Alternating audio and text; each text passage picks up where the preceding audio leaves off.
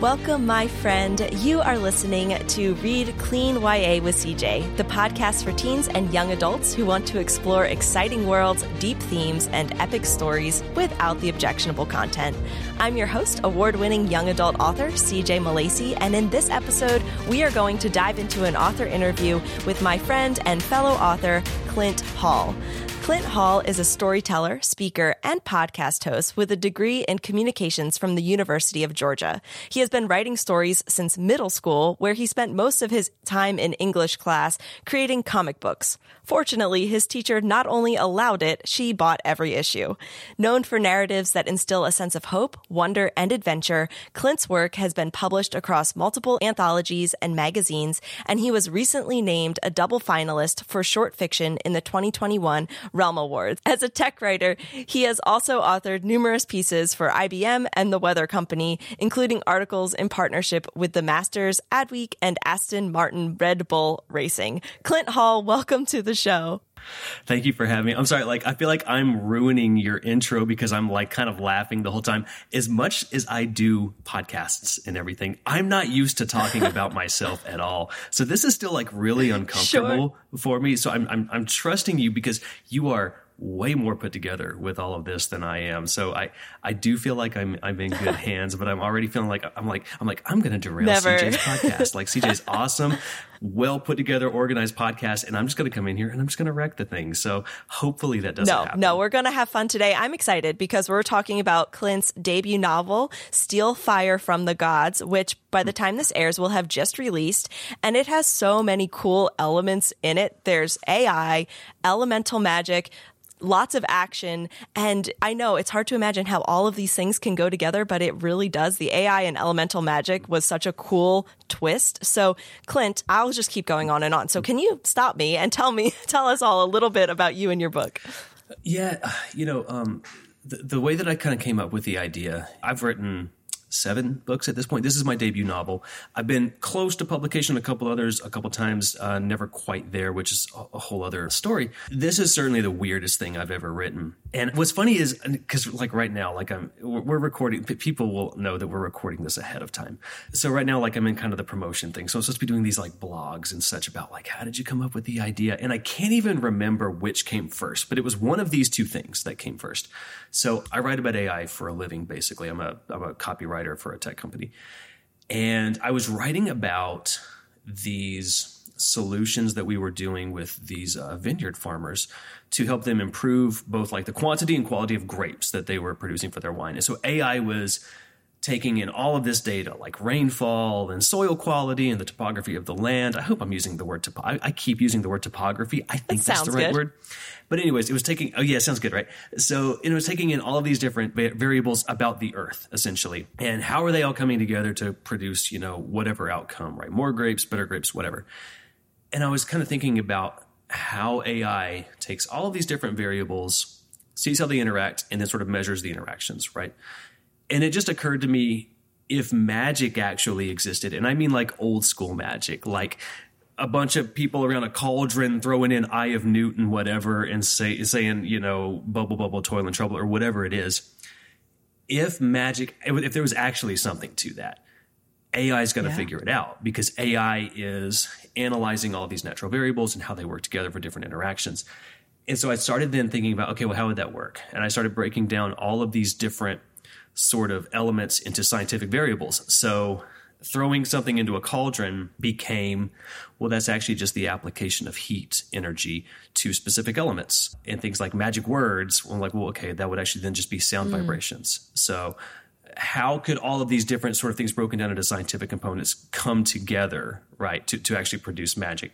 And it occurred to me that only AI would be able to figure something like that out. And if, if, if any like would be magician or wizard or whatever had ever gotten it right, it would just be a fluke. Right? Yeah. They accidentally got it right.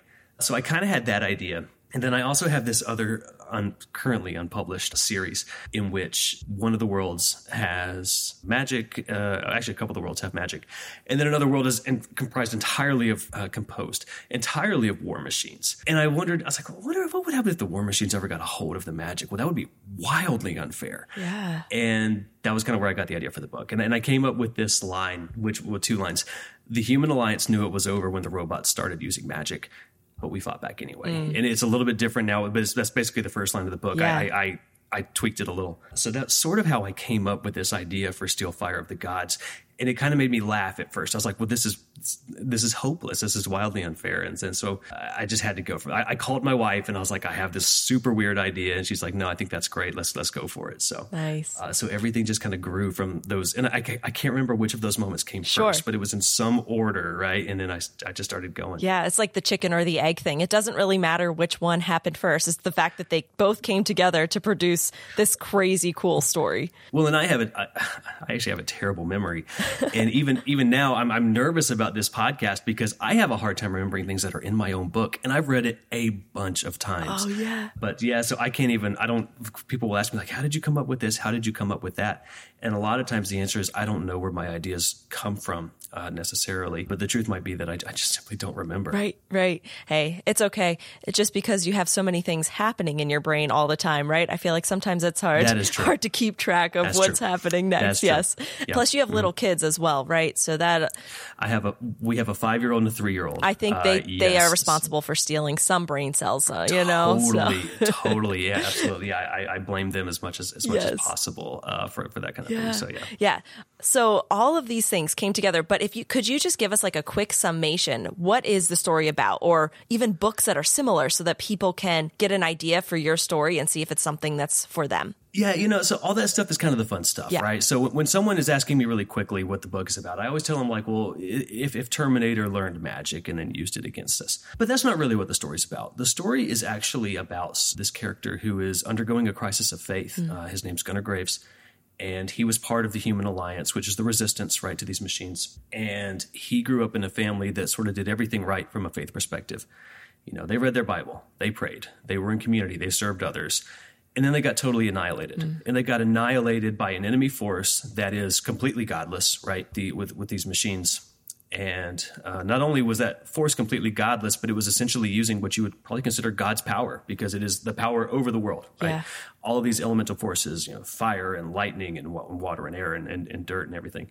And how's that fair, right? How is that fair to him? That that doesn't make sense. You know, if if anybody was God's people, his people was God's people. You know, Yeah. and so he's struggling with that. Now he's he's kind of the lone survivor. He's now a, a prisoner of the machines, and he's spending most of his days not trying to save humanity, not trying to figure out. He just wants his revenge, and he's trying to sort of harness uh, what he remembers from that one terrible night to see if he can do it. Yeah. He, he remembers. And this is not a spoiler because this is like one of the first things that happens in the book.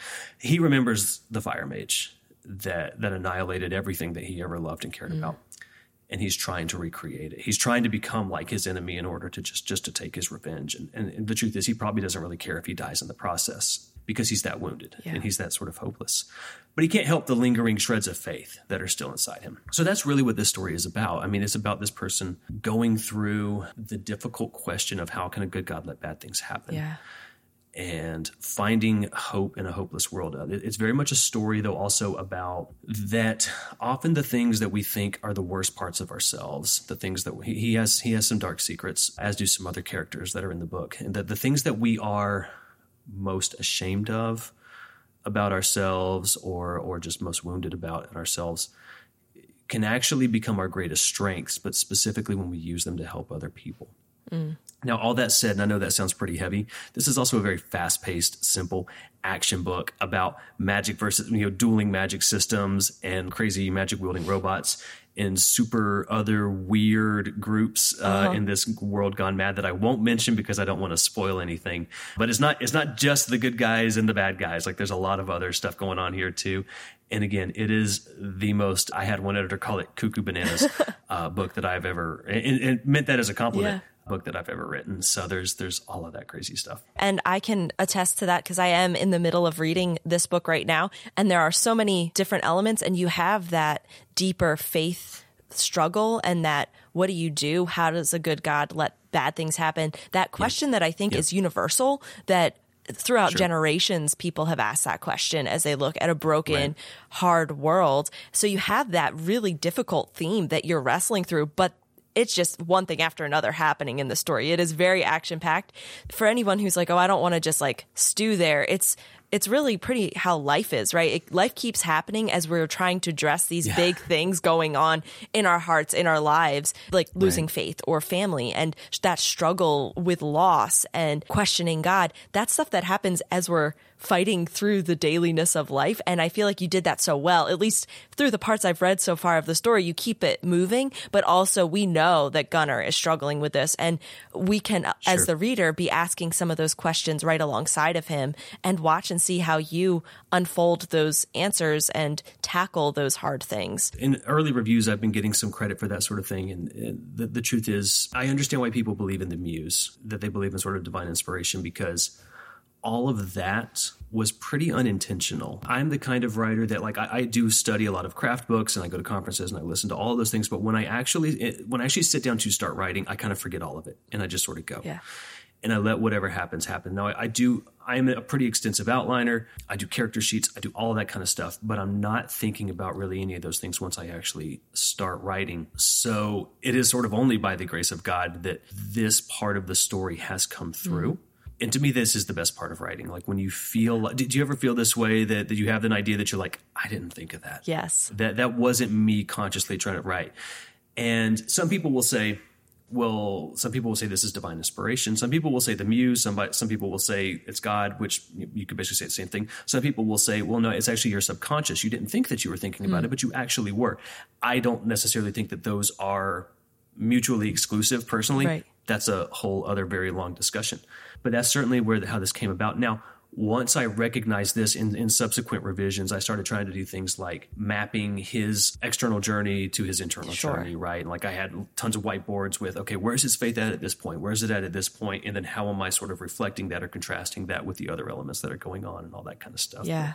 But, but yes, the, the, truth is that what the story is really about was not, I, I didn't set out to write that, sure. you know, at, at, the beginning. That was something that happened much more, much more naturally. Is that, is that what you do? Yeah. Or are you kind of the person who's like, I'm going to tell a story about you know this internal struggle or this theme or, or whatever? I think it depends on the book i'm writing. And i think sometimes it's me wanting to wrestle through a deeper theme or struggle personally and think through it. And i love doing that through story because i think story can express yeah. it really well. But there's other times where i've written the whole book and then come back to it in edits and rewrites and been like I had no idea that theme was going to be the one. Or I started yeah, right. thinking it was going to be one thing. And then by the time the book was done, it was something totally different and just saw that that's how God directed it. It was just going to be different, sure. you know, and that's always my hope and prayer that God would put his hand on it and lead me by his grace through my bumbling writing as a That's the best part though, right? yeah. I mean, that's the part that makes it fun. Definitely. You know, that like that that's I don't know, like that's why I do it at least. Do you write do you write with a reader in mind? I do. Yeah. You do? Uh huh. I should. I, I, don't.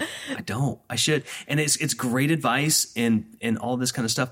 I don't do that. Yeah. And I know that I probably should, and maybe I will. Sure. Because uh, this again, this is only my debut. But so wait. So wait. While you're writing, are you like how far do you take that though when you're writing with a specific reader? in mind? Are you thinking about things that your reader might be going through, or is it more like my readers of this genre expect these tropes and this, and so I'm going to either serve that or I'm going to flip it on its head. Like, sure. how how far do you take that when you do that? So I tend to take it more on the theme side of things. What are what are my readers struggling with? What are they looking at the world as teens and young adults in a crazy world where everything feels like it's it's going wrong around them what are they yeah. what questions are they asking what struggles are they facing yeah. and wanting to address those things so it's less the tropes marketing side of things and much more sure. the deeper hey let's give you an opportunity to escape uh, discover something new and kind yeah. of find a truth that you could take back with you into your life because your life is crazy and I can understand that. It's still personal to you though, Definitely. even though it's directed toward an audience that I mean I'm I'm sure you're a YA reader. Yeah. You see how I'm hijacking your podcast? This is what I do. I, I get it. on other people's podcasts and then I start asking them a bunch of questions. I'm sorry. But but I am curious because you're a YA author. Sure, yeah. I'm not a YA. Well, I, I don't know. Debatable. Right. Steve Laube says I'm an adult science fiction author, so we'll go with that. Okay, okay. Um, you, well, it's weird because I would say that you are not necessarily a YA like demographic. Like if we were to chart out the sort of like this is this is the age group, I assume you're a little bit older than a typical. Although most YA readers, or at least a lot of YA readers, are adults as well. Right. So, but I guess I wonder though if even though you're writing for a specific audience, though you're still finding ways to make it personal to you, even though perhaps maybe some of these struggles are things that you might have moved beyond, or, or am I reaching in the wrong direction? Definitely. So I worked with young adults and teens for many years. So I think that's Oh, a lot of the reason. So I am older than that. Yeah. But I seek to still take the things that I listened from them and bring it into. And Yeah. since you mentioned your book, Steve Laube called it, you know, adult, but Gunnar is 22. So he's a young adult. Yep. And I think that a lot of your themes and the things in Steal Fire from the Gods have thing elements that will really resonate with younger readers, with teens and think so, young adults as well. And I think specifically that deeper theme of faith and losing faith coming from a family that everything seems like it should be pointing you to God and then life hitting and feeling crushing and that weight. And now how do I believe in that God? In all of this. Right. And I think that is something many young people are struggling with today. And it's a theme Yeah. that really they're looking for in their books. Well, and it's it's messy Yeah. because it's one thing if you could point to something and say, "Here's where I fell away. Here's where I walked away from God, or or whatever." Right? Here's where I turned my back Yeah. on on God. That's not Gunnar's story. Yeah. it's not. You know, at least when everything falls apart, that wasn't the story. Sure. Again, they, they did it all right. They did it all the way they were supposed to. And the the truth, the the, the brutal truth is sometimes that's what happens. Mm. You know, like it, it would be a little bit easier if you could point to and like, well, okay, well, here's where it's my fault. Yeah. Right. And of course, we're, look, we're, we're all sinners. We all fall short. course. Right. Of, of course. But oh, here's where I made the wrong decision. But sometimes, it, sometimes you don't have that that you can point to. Yeah. And having faith is really, really hard. And the other thing that I've I've come to realize, and this is where I think Gunnar is, you can know something is true, but not feel that it's true Yeah. and it's a lot easier to convince your mind than your heart. And and I've gone through a lot of things where I've gone through. this- I think this was important for me.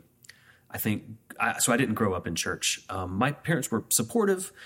We would go to church, you know, Christmas, Easter, and then we would kind of like go for like like like like almost like stints. So like, oh, okay, hey, we're the, the Halls are back in church in you know a couple months, and then we kind of you know drift off, whatever. So I came to faith kind of late, and kind of on accident, I started going to church not because I felt some spiritual longing, but because they invited me to come play basketball, and so that's why I started going to church because I had to go to church to be on the church basketball team, and it changed my life. Yeah. Um, so I think for a long time, though, my faith was a lot more emotional because I didn't have a lot of those sort of fundamental, like Sunday school type teachings. I was the kid in the high school group where, you know, the, the youth minister would, would be like, okay, everybody turn to Psalms. And I'm just kind of like, I'm kind of frozen. I had a Bible, Right. but and, and like one of my buddies would just lean over and be like, it's kind of in the middle. Right. You know, like, and, and that was me. And so for a long time, my faith was a lot more emotional than uh, academic. And I've gone through a season, certainly, where the, the truth is, I, do, I did not always feel the presence of God, but I was reading things and studying things that my faith became a lot more academic. And I think that was important. Yeah. But it can also be very difficult when there's something that, again, sort of academically you believe to be true, you know, you know is true. You want to convince your heart to feel it, and you just can't. Yeah. And that is a very difficult time to go through. And this was something I went through a little bit later, but I bet a lot of teenagers probably are experiencing, you know, that kind of thing because so much change is going on at that Yeah. point. You would know this better than me. So I don't know if you, I don't know if I'm, if I'm off base or, or what uh, with, with that sort of observation. No, I, I think you're right. And I believe that, especially in the late teens and early 20s, that time of life is a lot of making things your own. It's who am I going to be? Yeah. What am I going to do with Yeah. my life? And Right. that's when our faith needs to become our own as well. And there are crises of our faith, those dark nights of the soul, so to speak, in our Yeah. lives where we kind of hit Right. rock bottom. And that's when it's it is the rubber meeting the road, so to speak. Am I going to choose to walk by faith and not how I feel right now and choose to believe what I know is true or am I going to walk away from it because everything is Yeah. just too hard? And Too hard. God can work in both of those situations. He can bring people back even if they walk away. I believe that completely. But it is, I think, in that time of life where we're wrestling through really hard questions and it's a hard season and everyone looks at young people and asks you what you want to be when you grow up and my first thing that I like to say is you don't have to give them an answer. They don't know what they want to be when they grow up either. But Yeah, I, right, I digress. but uh, so I think that this, No, this is my fault. I got us off on a tangent. no, no, Yeah. I love it because I think this is such an important theme. And this is what I love to talk about. I love going deep on books because I say it all the time, but I think stories can show us deeper themes, Yeah. deeper realities in a way that allows our hearts and minds to hear it when. You Sure. know, someone doesn't want to get preached it, you know, but they'll they'll read Yeah. it, they'll listen to the story. so um, I'm, I'm also a I'm also a worship musician, and uh, there's this song. The lyrics were, "You took what the enemy meant for evil, and you turned it for good." Now, again, I do not have the sort of extensive um, foundational knowledge that a lot of people sort of grow up with, and and, and almost maybe almost take for granted. Yeah. Now I've done a lot of Bible study, you know, since like you know since my late teens and such. But I, when I heard, okay, you took what the enemy meant for evil and you turned it for good, I was like, oh, well, that must be scripture, obviously. And I just assumed like, ah, it's probably just something that you know, like as worship musicians often do. Oh, they probably pulled it out of one of Paul's letters, Sure. and you know, you you put a melody on it. And, okay, great. And I, I was digging into it because I had to write a blog about my book. And I realized I was like, it's actually something that Joseph says to his brothers. Yeah. Uh, but it, it's a little bit different version of what he says to them. But but essentially that you know like what you, you did you did something evil, but God used it for good. Yeah. And and I loved that it was actually instead of being just great advice from Paul, which of course a lot, a lot of great advice from Paul, Yes. of course. But I liked that it was more in the context of a story Mm-hmm. of something that happened with, with Joseph and his brothers because Joseph didn't do anything wrong either. And think of the terrible things that happened to him Yeah. and what he was able to to achieve from that to then also then turn around and rescue the people who, who Yeah. did the horrible things to him. And that also kind of became an important theme of the story and a a very it is a very difficult lesson to learn, but something that I've been thinking about a lot lately. I honestly since I wrote the book that it's not that necessarily I don't think it's necessarily true that God makes the bad things happen but that God can take what the, the, the things that were because we have we have free will. Yeah. We have the ability to choose to do an evil thing, but that God can still take that evil thing and bring something good out of it. And that's a very difficult lesson to learn, especially when you haven't seen the good part yet. Definitely. You know, when you haven't seen the fruits come from it yet, to believe that that can happen. But then, even more so, to understand that the good thing that comes from it isn't even the greatest blessing. The greatest blessing is the fact that it's a miracle that something good came from it and that that miracle is reminding you of God's presence. Yeah. That reminder of God's presence is more of a blessing than even the good thing itself, if that makes sense. Definitely. But that is a really, really tough lesson to learn and to have faith in when you're still kind of walking through it. Definitely. It's that idea in some ways of like Peter walking on the water and in that moment where he looks around and sees everything, it didn't matter that he'd walked on the water. This, it still felt like the craziness all around him was going to drown him. And it starts to, you know, but then Jesus Right. meets him there and pulls him out. And it's, Right. it's hard to believe in the middle of the crazy that Jesus is going to pull us out. But like you said, the most beautiful blessing in all of that is that God is with us no matter how insane things become. And Right. when he reminds us of that, like Joseph, he had a lot of years of really bad stuff before he watched that become good. Or Daniel, Right. you know, getting taken to Babylon, everything gets ripped away from him. Here's this Yeah. young kid not even willing to do what they're telling him because he's still going to follow God, even though everything around him Right. said not to. And he Everything. he wasn't exalted bu- at the point where he started to follow God. He chose to follow God despite the fact everything around Sure. him was falling apart. And I think that's those stories and examples are the things that can give us hope, but it is so hard in the middle of the so of this struggle so to choose to trust God and follow him there. Boy, I love the Peter example too. I might steal that uh, if you don't Go mind, because it. that is such a great example of this point too. Because because it makes me wonder if, like, you know, when he gets back with the boys, if they're like, man, you walked on water. That must have been really cool. And he's like, yeah, okay, yeah, it was really cool that I got to walk on water, but it was even cooler to the, the lesson that I learned from it. Yeah. Like, that was the better part, Yes. you know, as awesome as it was to walk on water. And I, I love that. I, I love that example. That's a much cleaner, simpler example. So thank you. Hey, go for it. I love it. I just love, like you said, I think one of the things I love about the Bible is that there are these stories and there are these things that they do show truth in a way that resonates because we see it happen. And we're, I think God made us to love and understand story in a special way because Sure. he's a creative God and he is writing the greatest story of redemption through, from the beginning of time, right? And so that's why I love books and stories because we can do that in a smaller way and demonstrate these things. And I think it's fantastic that you've chosen, or rather that God led you into showing this theme because, like I said earlier, I think this is an important one for so many people, whether they be teens or in their 50s, trying to wrestle through. God, where are you in all of this insanity in this world? What does this look like? How can I follow you here? Right. Well, and, and also because especially for the people who perhaps have been following God for a while, in, in their minds at least, faith, understand they're not perfect, but in their minds at least faithfully. Yeah. And then something bad still happens. That's tough. Yeah. Right. And that's a lot of that's a lot of what it is. So Yeah, yeah, for sure. Yeah, so I I love all of this. We're getting closer to the end of our time, so I just want to turn a little bit and talk about you as a, a person and author. So you craft these incredible stories with all these crazy action elements, but what do you like to do when you're not writing these kinds of books? Oh my goodness! Uh, so yeah, when I'm not writing, I, I do play a lot of music. I'm a I'm a bassist. I spent most of my 20s playing in hard rock bands and that kind of stuff. So I still love to do that. Uh, basketball is my peaceful, happy place. So I try to get out every day if I possibly can, and I'm often like listening to Christian meditations or even just like scripture sermons or whatever while I'm playing basketball. And that's kind of like my that's kind of like my my sanctuary. And what, what's great about that, and I think everybody needs this. I- I'm a very driven person. So obviously with writing, I'm always trying to get better. Even with music, I'm always trying to get better.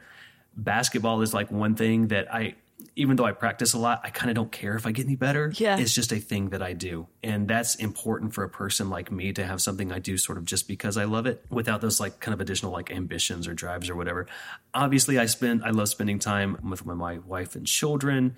We are big on you know getting outside and and hiking and you know my, my boys are young enough that i'm honestly still discovering what it is that they like to do Yeah. uh, whether it be you know are they into movies are they into music are they into sports we do all of those things and i'm still just trying to sort of understand who they are i'm having a hard time finding the balance between sharing with them the things that i love but also not imposing it on them. Sure. You know, it's okay for me to be me and to share the things that I like with them, but I also don't want to force it on them if it's not who they are.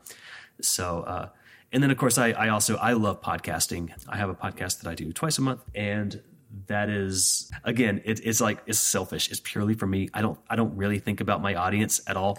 I have people on who I think are interesting, and I have conversations with them, and I just hope that it's that if someone is interesting to me, then they're also going to be interesting to the people who listen to my podcast. So Uh, we will have a link to your podcast so people can go and check it out because it's the experience, right? Is what it's called. it's called the Experience Conversations with Creatives. There you go. Okay. So we'll have a link to that. And before we wrap things up, can you just let readers know where they can find you and your book, where you hang out online? Yes, uh, yeah. So it's it's easy to find me. Just go to clinthall.com. Go to Instagram, uh, which I, is Clint Hall on Instagram. You can find my book pretty much everywhere you would find books online. So you know, Steal Fire from the Gods. You can look on Amazon, Barnes and Noble, ChristianBook.com. So it's easy to find all that stuff. And again, if you type the experience conversations with creatives into your favorite podcast platform, it should be there. If it's not there, let me know and I will get it there. But you can also just, the easiest thing is probably just to go to my website, again, clinthall.com, and all the links are there to my social channels and to buy the book and to all that, do all that other good stuff. Fantastic. So we'll have links to all of those things in the show notes. And Clint Hall, thank you so much for being on the podcast today. It was a blast getting to have this conversation with you. Thank you so much for having me. I really appreciate it. I hope you enjoyed the conversation with Clint Hall. Clint and I met this past summer at a writers conference, and it was fun to get to know him better and chat about his book in this interview. Since recording this interview, I have finished reading Steal Fire from the Gods, and I must say, I really enjoyed this story. As Clint and I discussed, the protagonist is a little older than traditional young adult protagonists, but he's still young, and the questions explored throughout the story are truly powerful. This book is a page turner and with adventure and a lot of action. If you're looking for a high action, thrilling read with AI and elemental magic, you are going to love this story. As I already mentioned, the protagonist is a little bit older, and this book deals with death, difficult questions, and some scary moments. If you or a young friend or family member are more sensitive or possibly not quite ready to address some of these questions, it would be a good idea to have a trusted friend or parent or guardian read the book first. Clint has also graciously agreed to be part of our epic Christmas giveaway by including a copy of Steal Fire from the Gods. So be sure to head over to the giveaway page and enter for your chance to win this book along with other amazing goodies in the Christmas giveaway. Links to everything we've talked about today are provided in the episode show notes, which you can find in your favorite podcasting app or at readcleanya.com. Next week, I'll be talking with young adult author Victoria Lynn, author of Once I Knew. If you're looking for a sweet cottagecore fantasy without magic, then be sure to tune in for our interview. Even if this isn't your typical genre, I think you'll really enjoy my conversation with Victoria. She is a sweetheart, and we had a great time chatting. Thank you so much for listening to Read Clean YA with CJ. If you enjoyed this episode, please share it with a friend so they can discover exciting, clean, young adult books too.